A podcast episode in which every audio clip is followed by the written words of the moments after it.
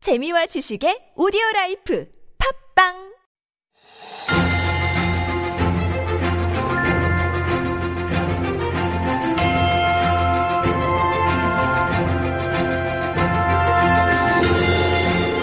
Good morning. Welcome back to our Stories Beyond Borders segment, which is our little mini corner where we share interesting stories from around the world that make great conversation starters.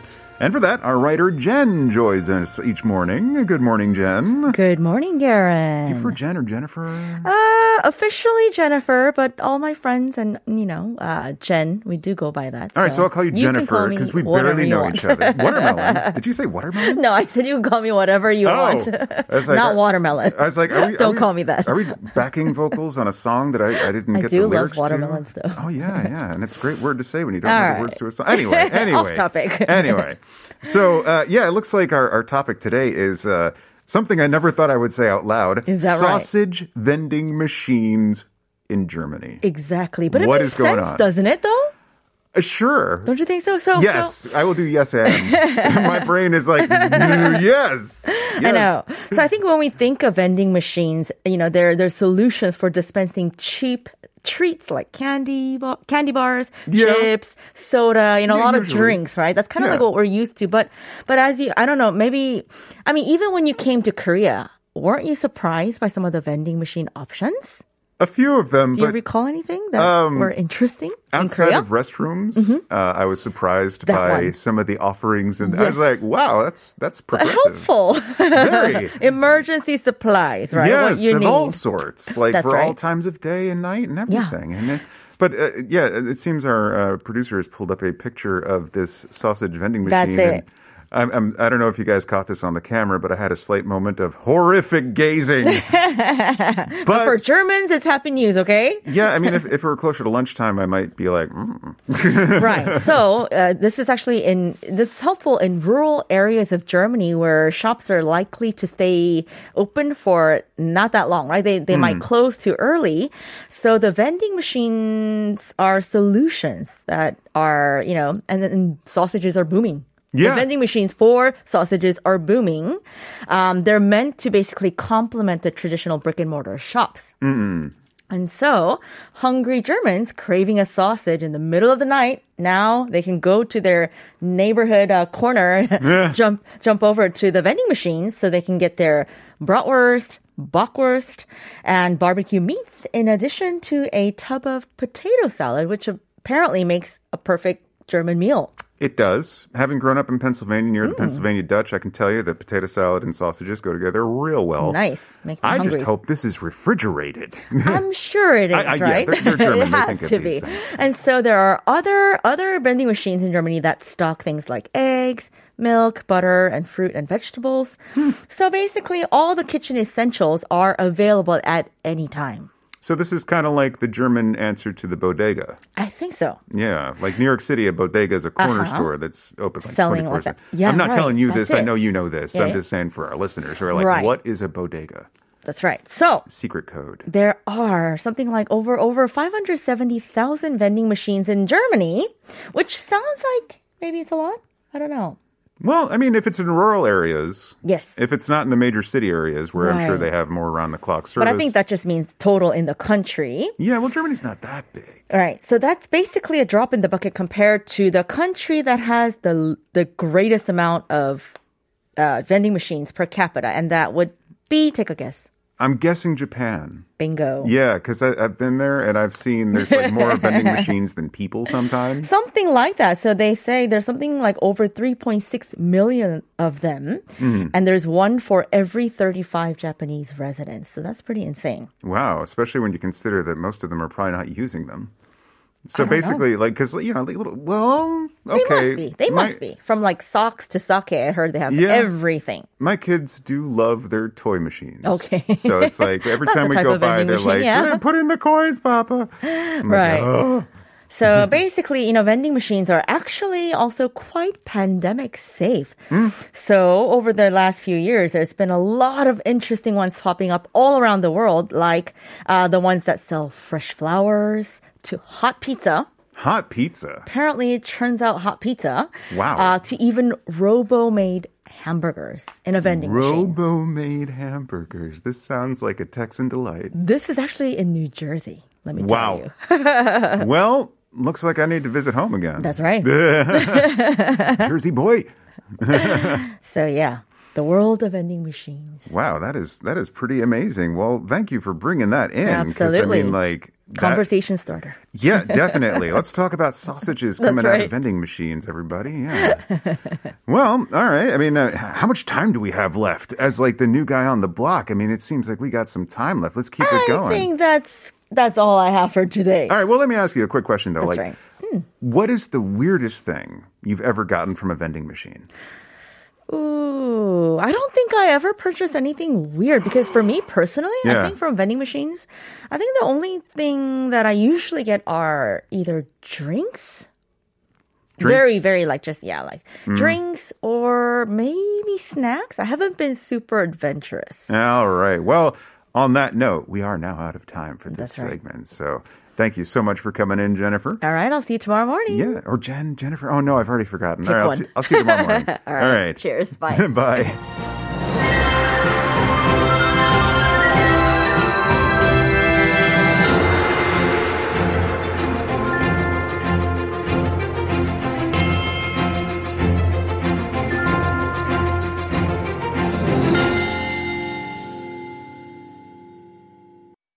Dear future generations, I think I speak for the rest of us when I say, sorry. Sorry we left you with our mess of a planet. And we demand change! We must never give up. There is no going back now. I want to challenge all of you to start with a simple action. So that we can make a difference. Let's face it, it's time for us to plan it.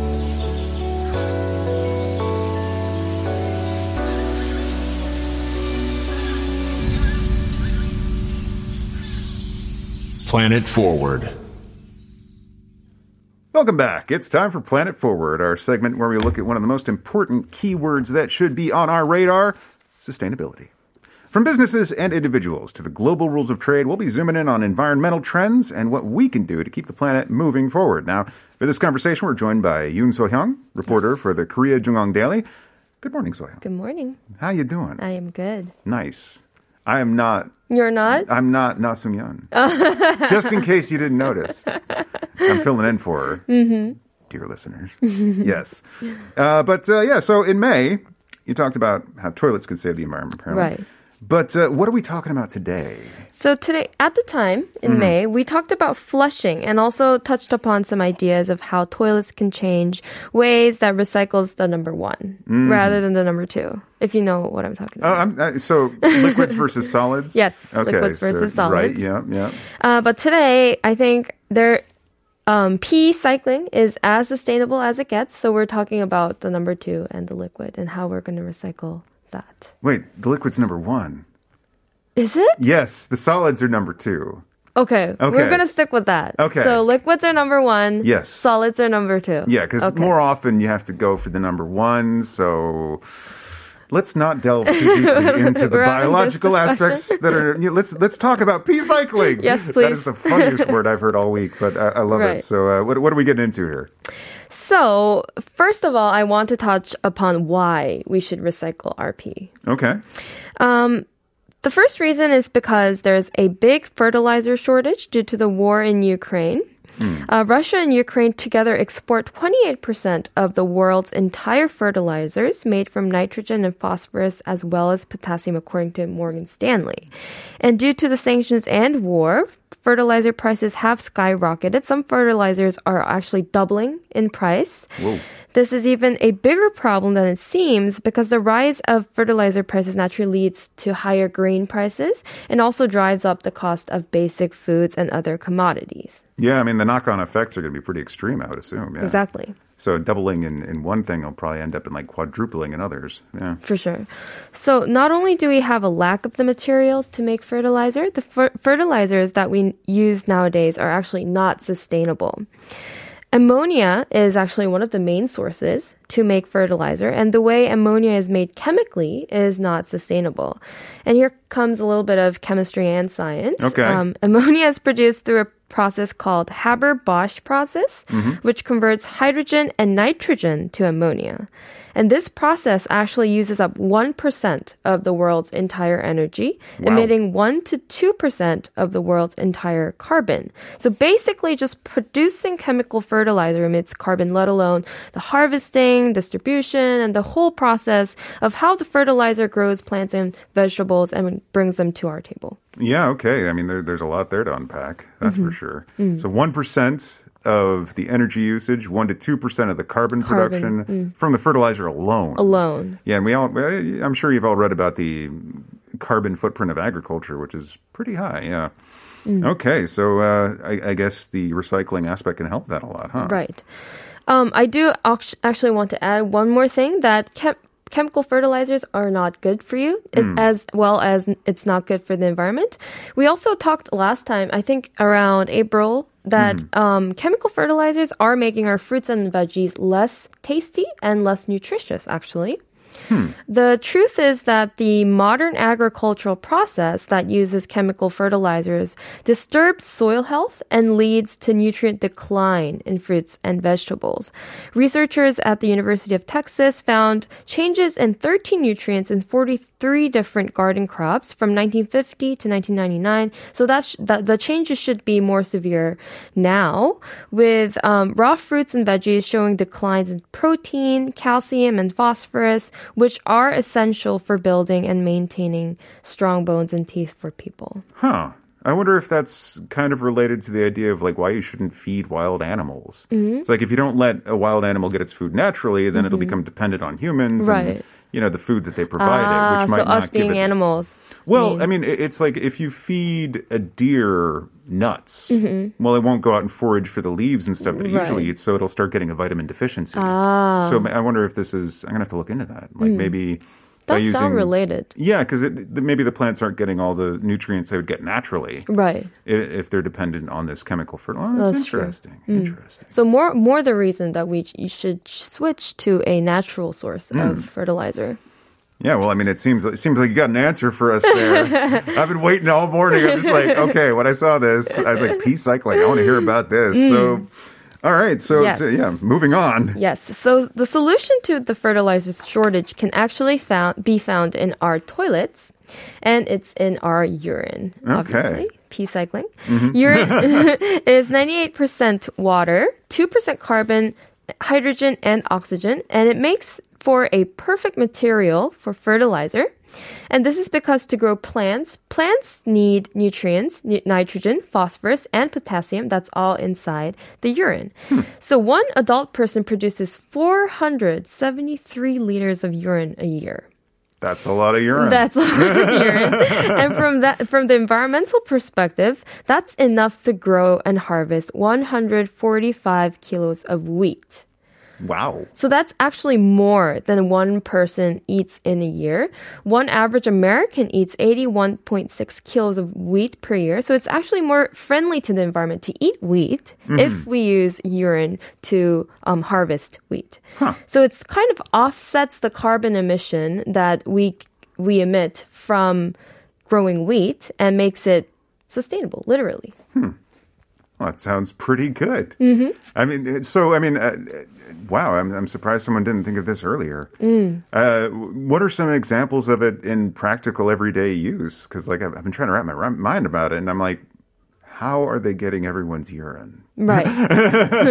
so actually, I think Rich Earth Institute is is initiating a lot of pro- uh, projects related to recycling, and they tried growing hay in different strips of land just using urine, no special other method. But they used um, urine in some strips of land, whereas they didn't use urine in other strips of land. And there was actually a significant difference between these two strips of lands in that the strip that used urine was much more greener. Huh.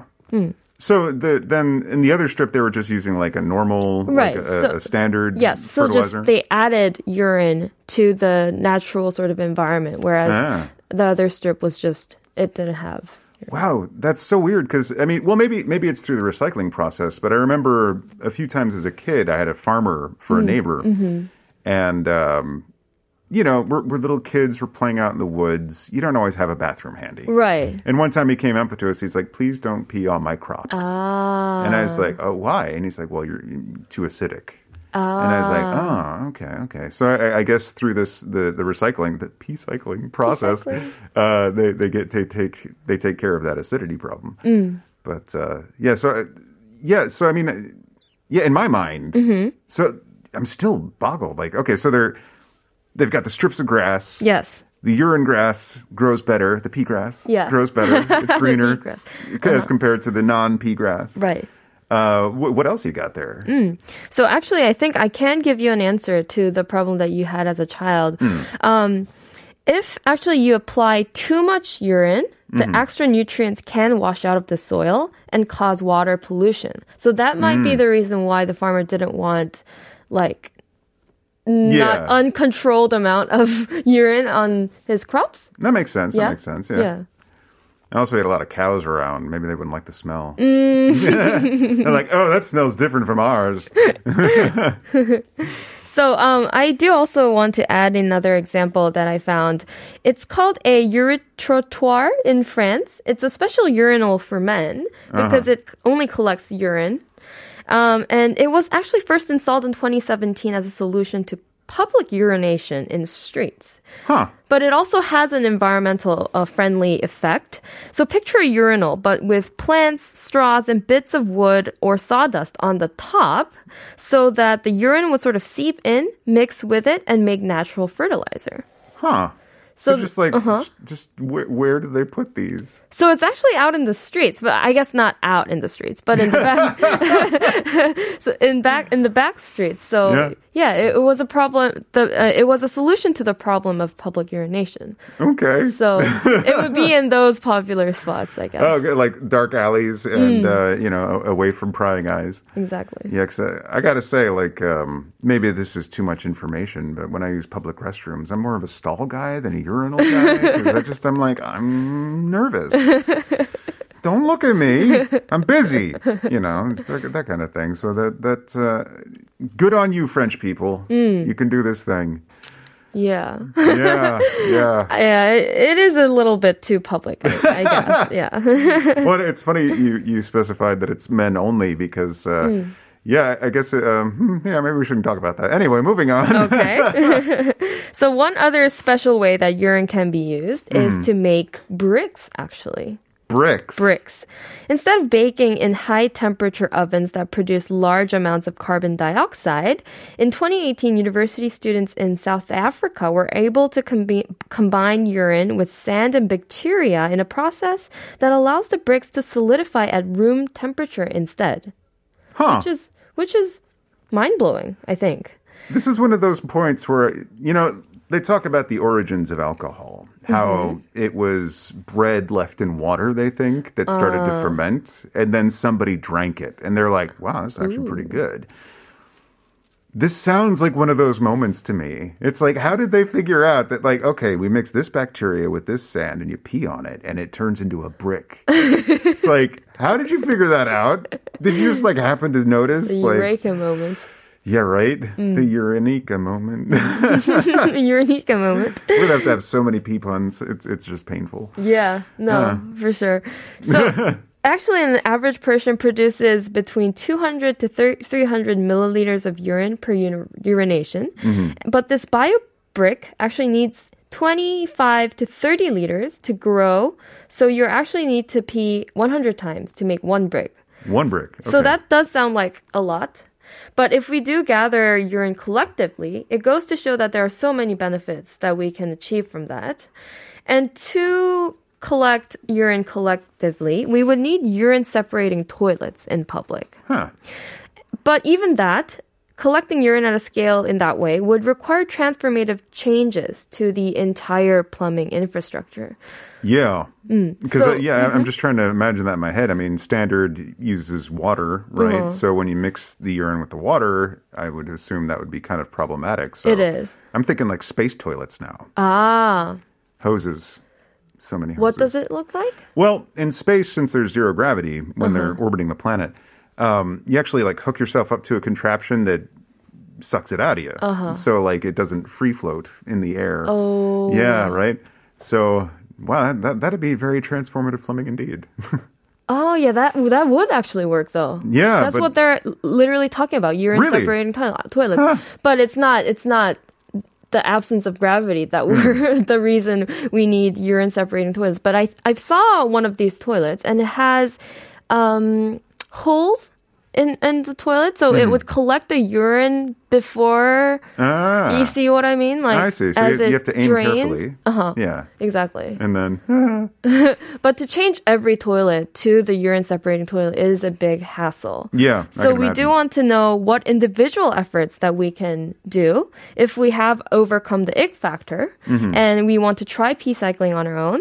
I want to show you some directions on how to do um, pee cycling. So first, you want to collect your urine in a sealable, watertight container. that sounds very practical. There are different jugs and jars for collecting, but one tip to minimize odor actually is to add white vinegar or citric acid to the urine collection container before any urine is added. That makes a lot of sense. Does it? Because you use white vinegar for fish, Yes. which also have a lot of ammonia. Mm-hmm. So, yeah, that, that makes sense. Mm. Like every time we have fish at home, my wife is like, don't put them in the dishwasher. Don't put the plates in the dishwasher. We're going to use the white vinegar on them. And I'm like, oh, that Mm. was something I learned. Very practical. yeah, not being a big fish eater before I came to Korea.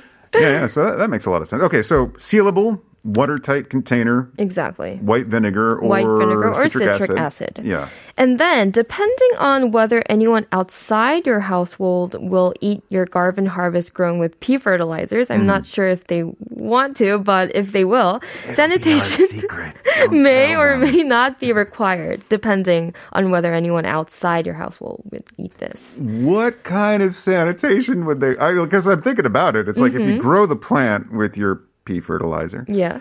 your petalizer, uh, maybe that's not the right word. Um, won't it like go through the entire fruit or vegetable or crop? Like it, it, would. circulates through the whole thing. How do you? Okay, I don't know how to clean that.